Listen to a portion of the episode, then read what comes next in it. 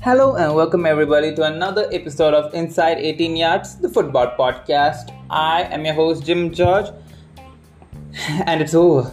The international break is finally over. It feels like it's been a month or two months since the last club match took place, but at the same time, it's been quite eventful to say the least during the international break.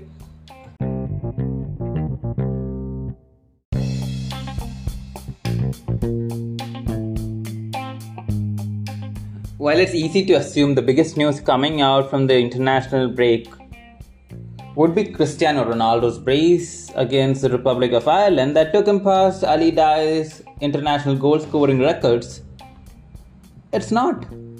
It's not Haaland's incredible display for Norway during their matches. It's not Harry Kane's goal scoring run for England either. All the positives, and it's the negatives that are controlling the headlines. The fiasco between the Brazilian FA, primarily amongst a few other countries, including Mexico, the Premier League, and FIFA. Everybody is involved regarding a five day ban on the Brazilian Premier League players that were called up but had to be dropped due to UK quarantine regulations. This comes on the back of the Brazil vs Argentina international match having been suspended after the Brazilian health authorities stormed onto the pitch to deport Emiliano Martinez, Giovanni Lo Celso, and Christian Romero five minutes after the start of the match. Why? Because they entered from the UK without quarantining. The fun fact is that they were in Brazil two days before the match, training, and the authorities didn't find the need to deport anybody back then. The entire issue is apparently a heads on collision between the Brazilian government and the Brazilian health officials, according to uh, different sources. I might be wrong. I hope I'm wrong. But it's not either of them that were affected. It was football that suffered because, more precisely, South American football.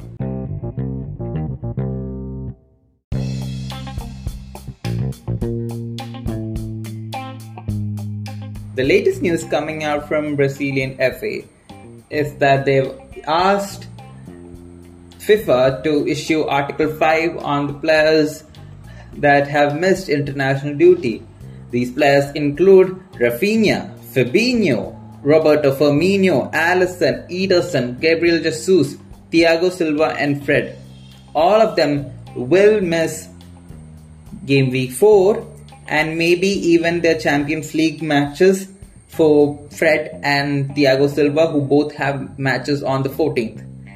This is because under FIFA law, players not released to their respective countries can be banned for five days after the international window ends. And that period spans from September 10, one day before game week 4 starts, and it ends on September 14th, which is the first day of the Champions League legs. So, this is such. I, I, don't even know how, what to call it because it's not just the Brazilian FA, the Mexican FA has also issued uh, a statement regarding this. They've asked FIFA to do the same thing regarding uh, Raul Jimenez. Uh, Miguel Almiron has been affected by the same issue as well. So it's kind of hard to understand where these countries are coming from because it's not like they haven't had players or anything like that. Brazil had an entire team waiting over there to play their match, and it was Brazil that threw away the Argentinian players that had come to play the match. For, for, and I repeat, for coming from UK and not quarantining. Okay, so they're asking their Brazilian players to come from UK and they have the opportunity to play and apparently have exemptions, but at the same time they would not grant those exemptions to the Argentinian players that reach there. How hypocritical can the Brazilian FA be? At the same time, They've also told that Everton's Richarlison is apparently exempted from this because uh, they've had good relations with Everton. They Everton uh, board apparently sent out uh, Richarlison for the Brazilian Olympics team when they did not have to, but they did send him out. So it's a gesture of goodwill. So I remember a dialogue told by Messi a few years back during the Copa America 2019, if I'm not mistaken, calling the Brazilian FA corrupt. And I'm not telling that they are corrupt, but this could entirely give an idea that they might be corrupt. It's such an egotistical and hypocritical move for them to do. There is absolutely no need for them to make such a big issue out of this. I can understand when uh, you know Mexico does it with Raul Jimenez because Jimenez is an important player for them. At the same time, I'm not calling all of these players that Brazil could not get unimportant. It's just that they've had replacements, like for like replacements in their team for the uh, international window, and they chose not to play the match. They chose to run Argentinian players out of the country and then they go and do this. We'll have to wait and watch what the Premier League does because as of now, it seems like they have to follow it. There's no other way because if they chose to field any of these ineligible players, they would eventually have to give up their match 3 0. So they'll forfeit the match. It's not clear as to what they would do in case two teams facing each other would field ineligible players. For example, the game week 4 match between Leeds United and Liverpool, they both have players that are considered ineligible. So it's a wait and watch regarding what happens. It's it's madness. It's serious madness that's going on in football right now.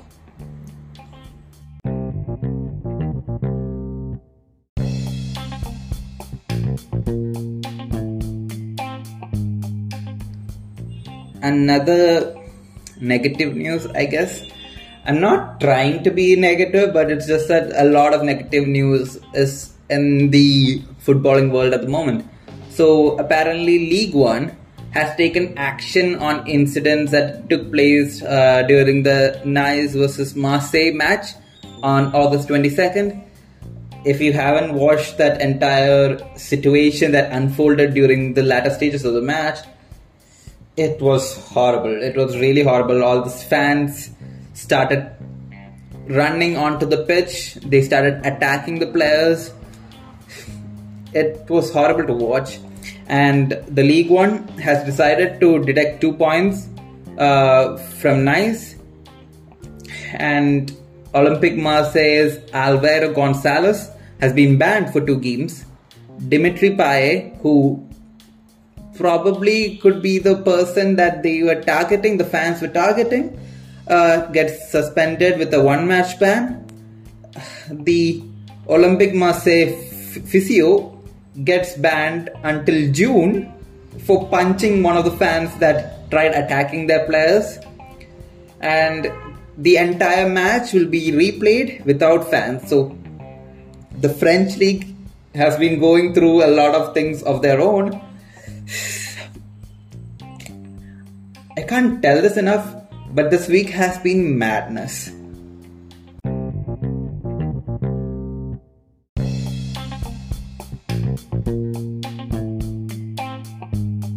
So now let's move on to some of the injury news coming out from the international window. Let's start with Manchester City. With Ederson ineligible to play and Zack Steffen in quarantine due to COVID 19, it seems like Scott Carson, the number three goalkeeper, is probably going to start in between the sticks for City during their game week for clash. And it's not very often that you see Scott Carson play, but I'm looking forward to you know the match and how he deals with it.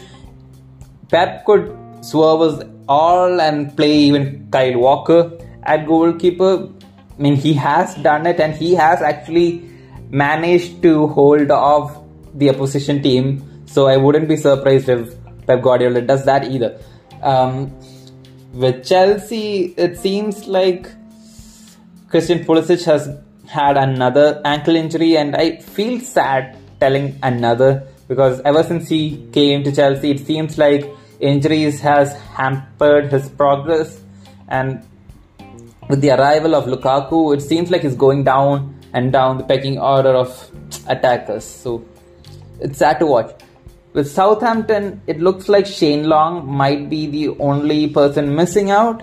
Uh, he had a po- positive test for COVID, so uh, he's under isolation. When it comes to Arsenal, it's positive news, and let's be honest, Arsenal need some positive news. Gabriel, Eddie and Nketiah, Thomas Partey, and Ben White have all returned to training and will be available for selection.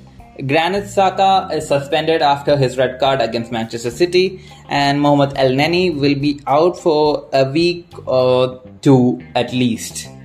So it's they'll have to wait and see because a lot of players still haven't returned from international duty yet. Uh, so they will be assessed upon returning, and most likely an entire friend line will be available for their match against Norwich City. It comes as an important point of time for Mikel Arteta's side because they've lost all three of their matches and not just fought and lost, they've been humiliated by Brentford, by Chelsea, and finally by Manchester City. And while you can argue that Manchester City and Chelsea are good teams, they didn't look like they could score even against Brentford, who was a newly promoted side. So it's going to be quite an interesting few weeks for Arteta. I wouldn't be surprised if he got sacked uh, within a week, maybe even two weeks. Uh, but yeah, they might give him a few more weeks. Personally, I don't see why he's still the coach. So, yeah. Everton has confirmed that Seamus Coleman has undergone a hamstring injury. He is back in physio, so we'll see how it progresses. I personally don't think he's going to be available for selection uh, for game week 4, but we'll have to wait and hear uh, Rafa Benitez's press conference. Maybe, just maybe.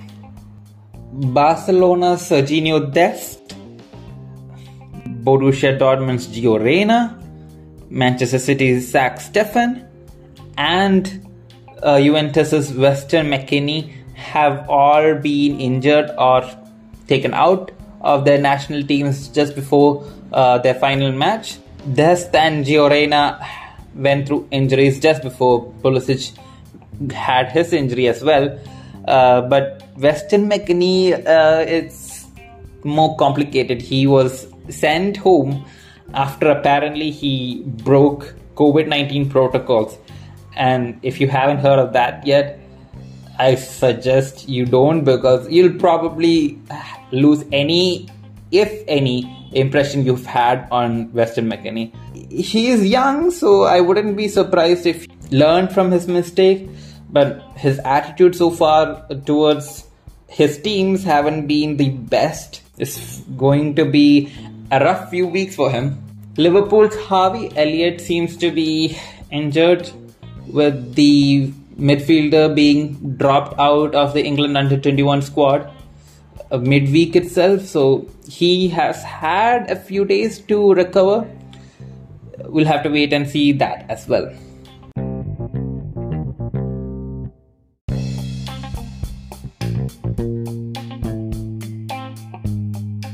I think I've covered a lot of the topics uh, that I plan to do. It's been a hectic week and a half, especially since it's international window. bear in mind there is another international window just around the corner. October, there is another international window happening, and this entire fiascos might repeat then as well. So it's it's good if you are a journalist because great you're getting news but at the same time watching it as a football fan seems very hard because every single decision uh, seems to be revolving around politics more than it is about the sports and performance. So yeah. I, I, I have absolutely no idea what else to say. Uh, i hope to make more episodes soon. It's been a week and I hope to get more episodes out, you know, sooner rather than later. Anyways, this is Jim George signing out, and until I have a catchphrase, goodbye.